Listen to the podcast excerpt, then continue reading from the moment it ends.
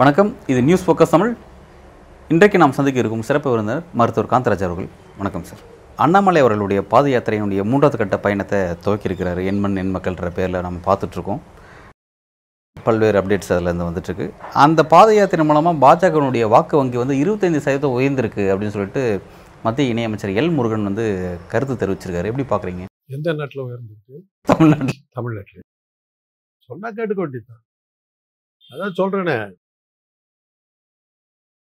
பொய்யில வந்து இப்போ அளவுக்கு அண்டா புழுகு ஆகாச புழுகு இப்போ பாஜக புழுகுன்னு வந்துடும் அப்போ சொல்லுவாங்க லை அட்டர் லை ஸ்டாட்டிஸ்டிக்ஸ்பாங்க இப்போ லை அட்டர் லை அண்ணாமலை அப்படின்னு. எப்படி சார் பார்க்குறீங்க அதாவது அவரோட பயணம் அந்த பாத யாத்திரை துவக்கிறது அப்படிங்கிறது திமுகவுடைய ஊழல் விஷயங்கள்லாம் வெளியிடுவோம்னு சொல்லி சொன்னார். திராவிட கட்சிகள் எல்லாத்தோட ஊழல் விஷயம் வெளி- வெளியிடும்னு சொல்லி சொன்னார். பட் திமுக விஷயத்தை வெளியிட்டார். அதிமுகவில் கொஞ்சம் அமைதி காத்தார்.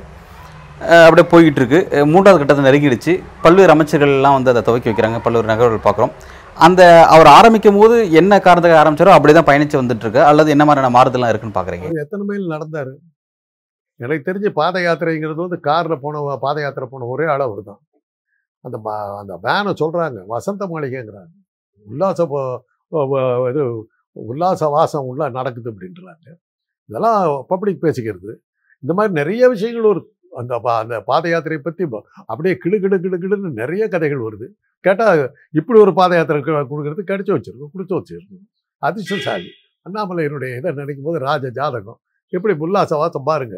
பாத யாத்திரை பாத யாத்திரை வந்து நடந்து போவாங்கன்னு கேள்விப்பட்டிருக்கோம் அதை கூட காரில் போய் புதுசாக பண்ணியிருக்காரு. பெரிய சாதனை தான் இருக்கு அஹ் இதனால தமிழ்நாட்டில் தமிழ் மக்கள் பூரா மாறிட்டாங்களா கம்ப்ளீட்டாக பாஜக போயிட்டாங்களா? எல்லாம் இதாயிடுச்சா?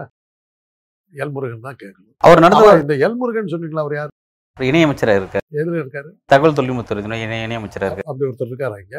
அவர் அமைச்சரா இருக்காரு? அண்ணாமலைக்கு முன்பு தமிழ்நாட்டினுடைய பாஜக தலைவராக அவர் இருந்தார். அவர் இருந்தாரா? ஓ அந்த வேல் யாத்திரை போறாரு. வேல். யாத்திரை வேல் யாத்திரை. ஓ அவர் ஒருத்தர் இருக்காருல்ல கட்சியில? ரைட் ரைட் இப்படிலாம் ஞாபகப்படுத்தினா தான் அங்க தெரியும்.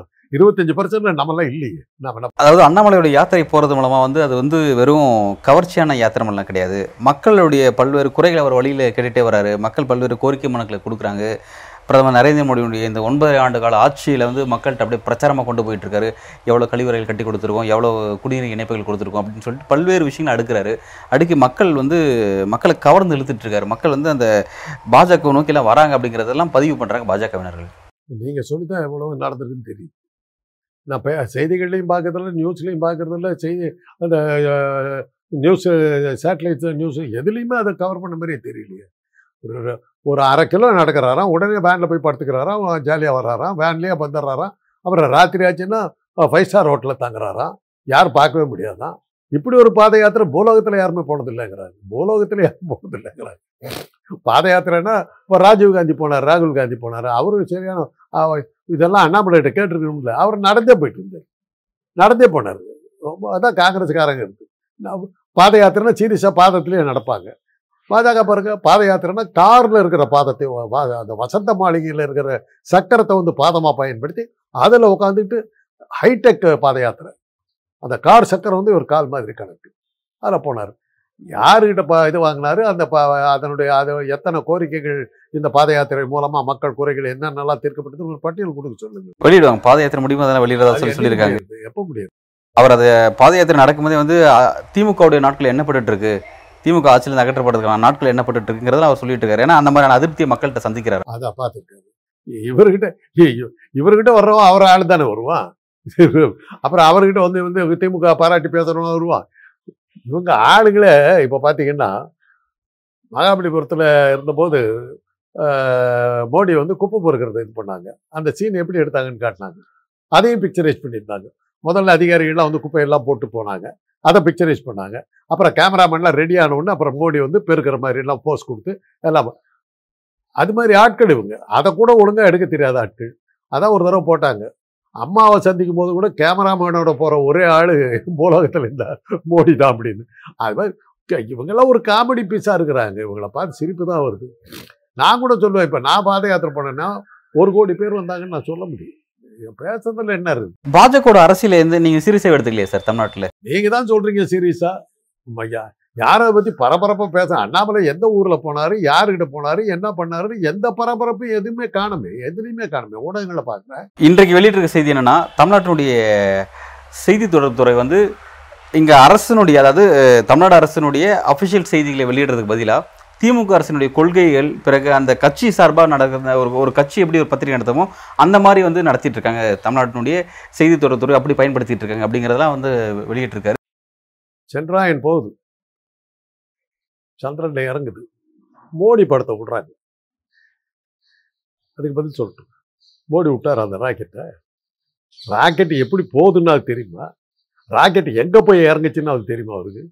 சந்திராயன் இறங்குது. சிவசக்தின்ற ஒரு இடத்துல வந்து. சந்திராயன் இறங்குது. அந்த நேரத்துல கரெக்டா ஒரு படத்தை காட்டுறாங்க.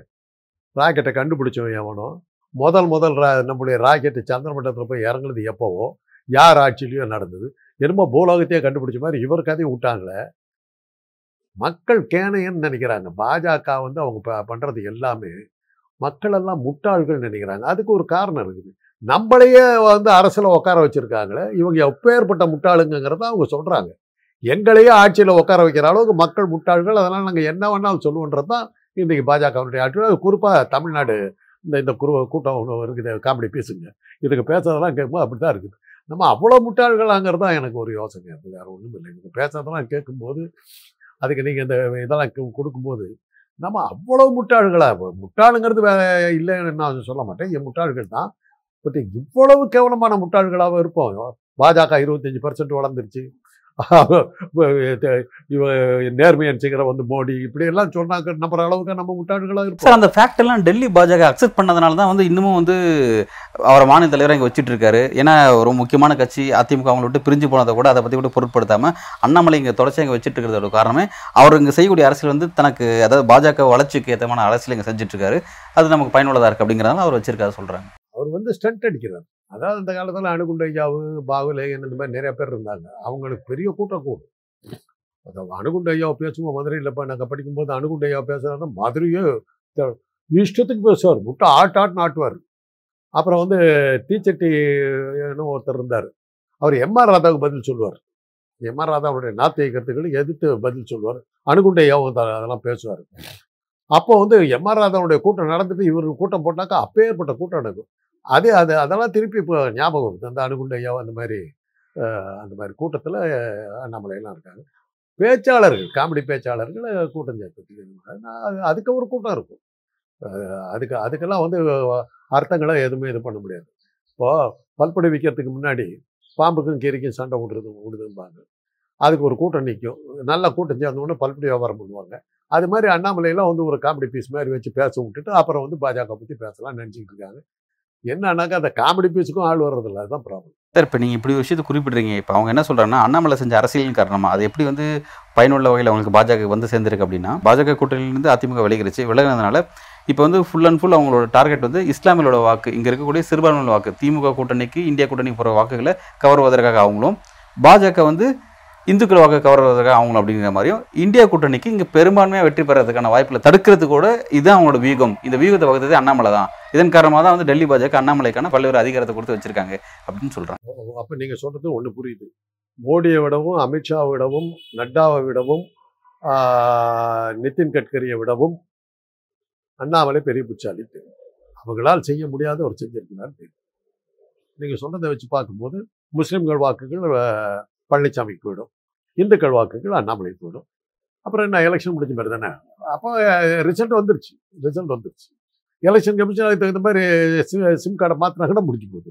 இதான் அங்கே இப்போ இந்த இதை இந்த செய்திகள்லாம் பரப்புறது எதுக்குன்னா நாளைக்கு தேர்தல் ஆணையம் கொடுக்குற அந்த தேர்தல் முடிவுகள் வந்து எப்படியா ஒருத்தர் கூட சப்போர்ட் பண்ணால் எப்படியா ஜெயிச்சுன்னு நீங்கள் கேட்கக்கூடாதுங்கிறதுக்காக அதை நியாயப்படுத்துறதுக்காக அண்ணாமலையுடைய இதனால் வந்து இருபத்தஞ்சி பர்சன்ட் வந்ததாகவும் பாஜக இது பழனிசாமி எழுத்து நின்னதுனால திமுகவினுடைய இது சிறுபான்மையினர் வாக்குகளை அவர் பிரிச்சிட்டதுனால திமுக தோத்துச்சுன்னு சொல்றதுக்கான ஒரு நியாயப்படுத்துவதற்காக தேர்தல் ஆணையம் பண்ணக்கூடிய தில்லுமுள்ளுகளை நியாயப்படுத்துவதற்காக ப்ரிப்பேர் பண்ணிட்டு இருக்காங்க. நான் ஏற்கனவே அதான் நான் சொன்னேன். கருத்து கணிப்பு ஒன்று வரும் பாருங்க. இன்னும் கொஞ்ச நாள் வரும். இன்னும் ரெண்டு ஒரு வாரத்தில் வரும். இது அண்ணாமலையுடைய வா இதனால் இப்போ இப்போயே சொல்லிட்டாங்கல்ல இருபத்தஞ்சி பர்சன்ட் வந்துருச்சுட்டாங்கல்ல அதை அதை அப்படியே ஏற்றிட்டு போக வேண்டியது தான் சி ஓட்டர்ஸ் இந்தியா டுடே எல்லாம் இருக்காங்கல்ல. கூட்டம் ஆட்டிட்டு போக வேண்டியது தான் அப்படி பண்ணும்போது தானே வந்து அந்த மக்கள் ஓட்டு போட்ட அந்த சிம் கார்டு எடுத்து இந்த சிம் கார்டை சொல்லுவாங்க முடிஞ்சு போகுது. இல்லை எலெக்ஷன் அந்த அளவுக்கு நடக்கிறதுக்கு எதிர்க்கட்சியில் விட்டுருவாங்க அப்படின்னு பாக்குறீங்களா? அது நடந்துக்கிட்டு தானே இருக்குது.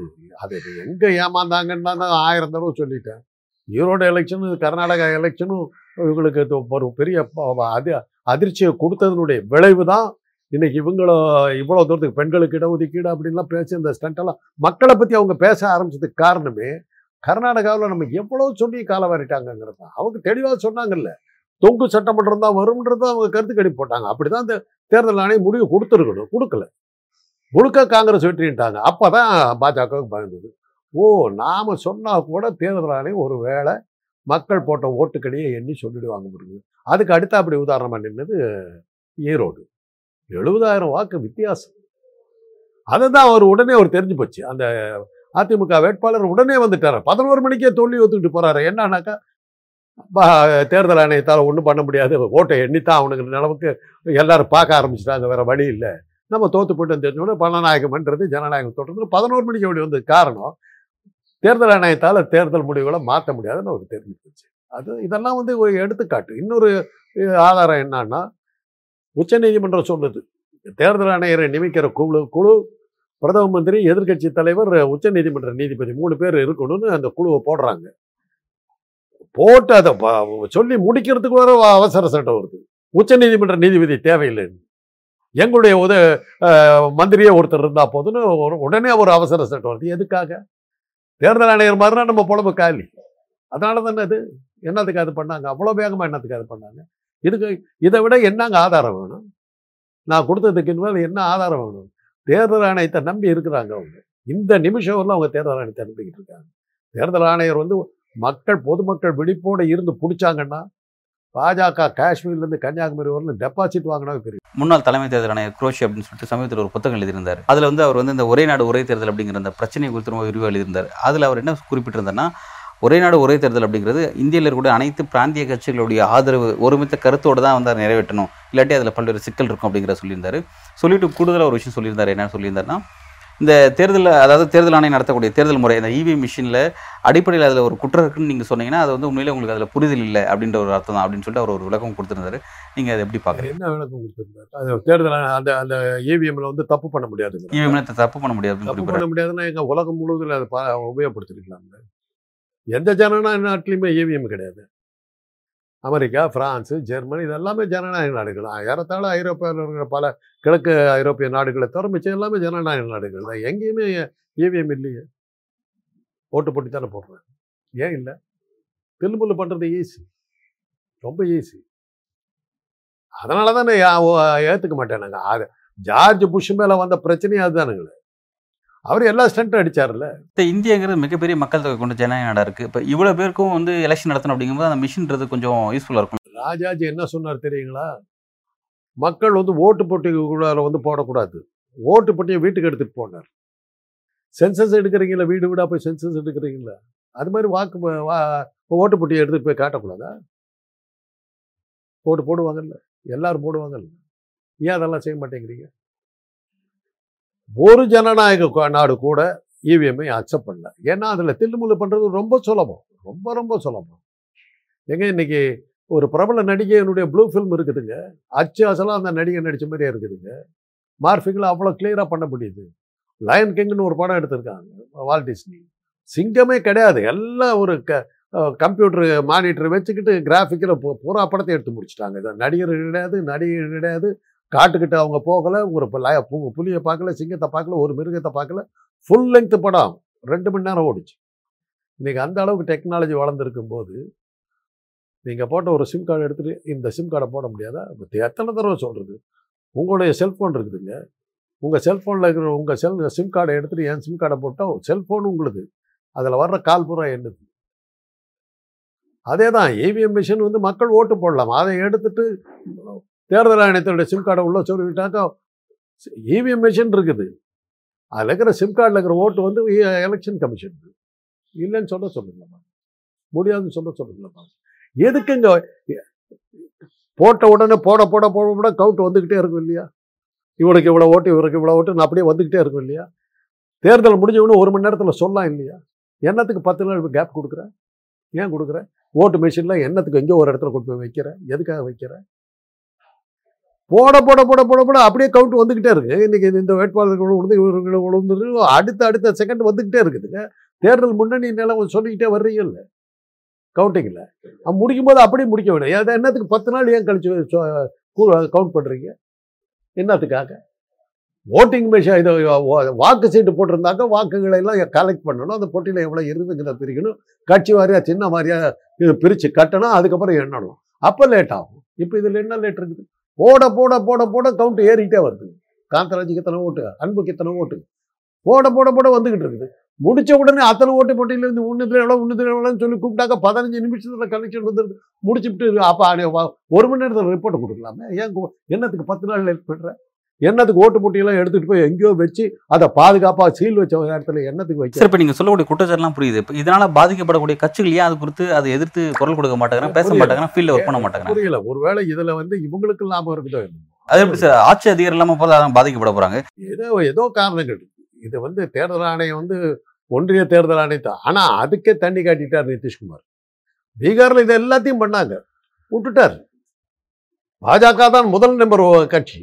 அதுக்கப்புறம் வந்து இது மூணாவதாக கொண்டு விட்டாங்க நிதிஷ்குமாரை ஆனால் அவருக்கு வந்து பிரைம் சீஃப் மினிஸ்டர் போஸ்ட்டை கொடுத்து காம்ப்ரமைஸ் பண்ணிக்கிட்டாங்க காம்ப்ரமைஸ் இது பண்ணாங்க. ஒரு ஆறு மாதம் விட்டார். முடித்தார் கதை கந்தல் ஆக ஓட்டிங் மிஷினை வச்சு ஃப்ராடு பண்ணாலும் சாமர்த்தியம் இருந்ததுன்னா நிதிஷ்குமார் சாமர்த்தியம் இருந்ததுன்னா அப்போ அதையும் உழைச்சி கட்ட முடியும்னு நிதிஷ்குமார் காட்டினதுனால தான் இன்றைக்கி பாஜக பயந்து நடுங்குது.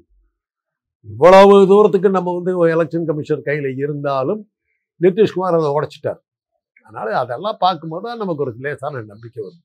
நேர்மையாக நடக்கிறதுக்கான மக்களுடைய தீர்ப்பு வருவதற்கான வாய்ப்பு கிடைக்குதுங்கிற ஒரு நம்பிக்கை வந்தது காரணம் நிதிஷ்குமார் பீகாரில் பண்ணு அர்ஜுன் சம்பத் அவர்கள் இந்து மக்கள் கட்சி தலைவர் அர்ஜுன் சம்பத் அவர்கள் வந்து மதுரை மாவட்ட பக்கத்தில் ஒரு பிரச்சனை ஒரு குடும்ப பிரச்சனை நடக்குது. அந்த குடும்ப பிரச்சனை காரணமாக வந்து பெட்ரோல் குண்டு போட்டு தாக்குறாங்க. அந்த விஷயத்தை அவர் சமூக பதிவிட்டிருக்காரு. இது மாதிரி வந்து பெட்ரோல் குண்டு கலாச்சாரம் அதிகமாகிடுச்சு அறுவல் கலாச்சாரம் அதிகமாகிடுச்சு கள்ளத்துப்பாக்கி கலாச்சாரம் அதிகமாகிடுச்சு சட்ட ஒழுங்கு சீர்கெட்டு போயிருக்கு. இது வந்து திமுக ஆட்சி இப்படி தான் போயிட்டுருன்னு சொல்லி அவர் வந்து அப்படி ஒரு பதிவு போட்டார். அவர் மீது வழக்கு பதிவு செஞ்சுருக்காங்க. வழக்கு பதிவு செஞ்சு இப்போ அவர் விசாரிக்கிறாங்க. வந்து இப்போ வந்து அவர் வந்து அந்த அந்த கருத்துலேருந்து பின் வாங்குறதா வந்து ஒரு விஷயம் நகர்ந்துருக்கார் எப்படி பார்க்குறீங்க ஏ இதுக்கு முன்னாடி அண்ணாமலை பண்ணாரு அது. கோயம்புத்தூரில் எத்தனை பெட்ரோல் வெடிகுண்டு போட்டாங்க? எல்லாம் பாஜக வீடுகள் வந்து விழுந்தது. ஆனால் ஒன்று கூட வெடிக்கல. அதை பார்த்தீங்கல்ல வெடிகுண்டு கலாச்சாரம் பரவிட்டதாக செய்தியும் வரணும். அதே சமயத்தில் ஆபத்து வரக்கூடாது. அந்த டெக்னிக் வந்து அண்ணாமலை இன்ட்ரடியூஸ் பண்ணது. அது பா பாஜக ஆஃபீஸ் கமலாலயத்தில் வந்து ஒரு பெட்ரோல் வெடிகுண்டு வெடிச்சது. அப்படியே வ- ஏதோ இஸ்ரேலில் குண்டு வெடித்த மாதிரி என்னமோ கதையெல்லாம் சொல்லி அப்படியே அவர் அண்ணாமலை அந்த பார்க்கணும் ஒரு கை தேர்ந்த நடிகர்னு அதெல்லாம் தான் கட்டும். அப்படியே ஒரு சோகமாக அதை பார்த்துக்கிட்டு இருப்பார். ஒரு சின்ன பையன் ஒன்றுக்கு போன மாதிரி இத்தனோண்டு ஒரு கருப்பு இருந்தது. பெட்ரோல் வெடிகுண்டு வெடிச்சு தான் அவ்வளோ பெரிய சேதாரமாக ஒரு சின்ன சந்து அந்த அந்த சந்தில் இருக்கிற மக்களுக்கு அப்படி ஒரு வெடிகுண்டு வெடிச்சே தெரில இருபது கிலோமீட்டருக்கு அந்த பக்கம் இருக்கிற அண்ணாமலைக்கு அஞ்சு மணிக்கெல்லாம் நான் காலையில் நாலு மணிக்கெல்லாம் தெரிஞ்சு வந்து வந்து நின்று போச்சு கொடுக்குறாரு. அப்படின்னு எப்படி தெரிஞ்சது அவருக்கு? சபாஷ் மீனா படம் தான் ஞாபகம் வந்து. சிவாஜி கணேசன் கே குலதெய்வ ராஜகோபால் அந்த படத்தில் அந்த சீனில் ஐடியா பண்ணுவாங்க. கண்ணாடி ஜன்னல் போட்டிருக்கிற வீட்டில் வந்து சிவாஜி குலதெய்வ ராஜகோபால் வந்து கல் எடுத்து அடிக்க வேண்டியது. கண்ணாடி உடஞ்சிடும் அந்த டைமில் கண்ணாடி ரிப்பேர் அப்படின்னு சொல்லிட்டு இவர் போவார். உடனே இது பேசி வச்சுட்டு ஒவ்வொரு இடத்துலையும் பண்ணிக்கிட்டு வருவாங்க. பண்ணிட்டு வரும்போது ஒரு இடத்துல என்ன ஒன்றா குலதெய்வராஜ போல் போகிறதுக்கு லேட் ஆகிடும் சிவாஜி அங்கே போய் நின்றுட்டு ஏங்க கண்ணாடி ரிப்பேர்னா எல்லாம் ஒன்றும் இல்லைப்பா நல்லா தான் இருக்குது. உடஞ்சி இருக்கணுங்களே அப்படிம்பாரு. என்னையா சொல்கிறேன்ப்பா அப்போ தான் குலதெய்வ போட்டு கண்ணாடி ஃப்ராடா பிடிச்சோம் அது மாதிரி குண்டு வெடிக்கிறத ஏற்பாடு பண்ணிவிட்டு அந்த ஊர் ஜனங்களுக்கு அந்த ஏரியாவில் இருந்த ஜனங்களுக்கே தெரியல அங்கே வெடிச்சது. என்னன்னு கேட்டால் இவருக்கும் தெரிஞ்சது. பதினாறு கிலோமீட்டருக்கு அந்த பக்கம் இருக்கிற ஆளுக்கு தெரிஞ்சது. அந்த சபாஷ் மீனா படம் சீன் தான் ஞாபகம் பழைய டெக்னிக்குங்க இதெல்லாம் ரொம்ப பழைய டெக்னிக் ரொம்ப பழைய டெக்னிக் இன்னும் சொல்கிறேன் அண்ணாமலை கொஞ்சம் டெக்னாலஜியை மாற்றணும் அப்பா ரொம்ப பழைய டெக்னிக் ரொம்ப பழைய டெக்னிக் வேல் யாத்திரை போனார். போலீஸ்காரரை தவிர யார் வந்தா வந்தார். வெள்ளி யாத்திரை எல்முருகன் கை கொடுத்த மாதிரி தான் இப்போ அவர் இந்த எண்மண் எண் மக்கள்ன்றத பாதை எதை கையில் எடுத்திருக்காரு இது வந்து தன்னை வந்து அரசியலோட எதிர்காலத்துக்கு வழிவகுக்கும் அப்படிங்கிறதுனால இதை அவர் கையிட்ட கையில் எடுத்து செயல்படுத்துறாருன்னு சொல்றாங்க. இவர் கட்சியில் எவ்வளோ நாள் நீடிப்பாருன்னு பார்க்கலாம். அதுக்கப்புறம் பார்த்துக்கலாம். ஏன் சார் அதே ரொம்ப கேள்விக்குரிய சொல்ற மாதிரி இருக்கு தெரியாது. இவருடைய ஸ்டண்ட் எல்லாம் எல்லாத்துக்கும் புரிஞ்சு போச்சு. இவர் ஏற்கனவே தேர்தலில் நிரூபிச்சிருக்கிறாரு. கர கர்நாடகா தேர்தலில் இவர் ஏரியாவில் தான் மிகப்பெரிய தோல்வி வந்தது அண்ணாமலை பொறுப்படுத்திக்கிட்ட இடத்துல தான். அறுபத்தி நாலு இடத்த இவங்க கிட்ட கொடுத்தாரு. ஐம்பத்தொம்பது இடத்துல காங்கிரஸ் வெற்றி பெற்றது அண்ணாமலை பொறுப்பில் இருந்த இடத்துல தான். அஞ்சு இடத்துல தான் தே- பாஜக ஜெயிச்சது. அப்படி வெற்றி வீரர் அவர். அந்த மாதிரி நிறைய நிரூபிச்சிருக்காரு. தன்னுடைய தேர்தல் இதெல்லாம் சாமர்த்தியத்தில் அவர் நிரூபிச்சிருக்காரு. அதை வச்சு இது பண்ணும்போது நமக்கு ஒரு நம்பிக்கை பிறகுது இவர் தலைமையில் இருந்தாக்கா பிரச்சனையே இருக்காது. ஒரு பழமொழி தாங்க திருப்பி திருப்பி நிறைய தடவை சொன்னது தான். ஒரு சிங்கத்தின் தலைமையில் கீழ் வருகின்ற வெள்ளாடுகளை கண்டு நான் பயப்படுவேன். ஒரு வெள்ளாட்டின் தலைமையின் கீழ் வருகின்ற சிங்கங்களை கண்டு நான் பயப்பட மாட்டேன். ஏன்னா வெள்ளாட்டு பின்னாடி சிங்கம் வந்தாலும் அதுவும் வெள்ளாற மாதிரி தான் இருக்கும். அண்ணாமலைங்கிற வெள்ளாட்டு பின்னாடி வர்ற சிங்கம் அது சிங்கம் ஒரு அதில் தான் ஏற்கனவே எல்லாமே வெள்ளாடுங்கிறது வேற விஷயம். மொத்த அரைக்குறை சிங்கம் ஏதாவது இருந்ததுன்னா அதை கூட கண்டு நம்ம பயப்பட வேண்டியதில்லை. அது ஒரு வெள்ளாட்டு கூட்டம். அது வந்து பயப்பட வேண்டியது இல்லை சார். பல்வேறு கேள்விகள் விரிவான பதில்கள் மிக்க நன்றி. மிக்க நன்றி.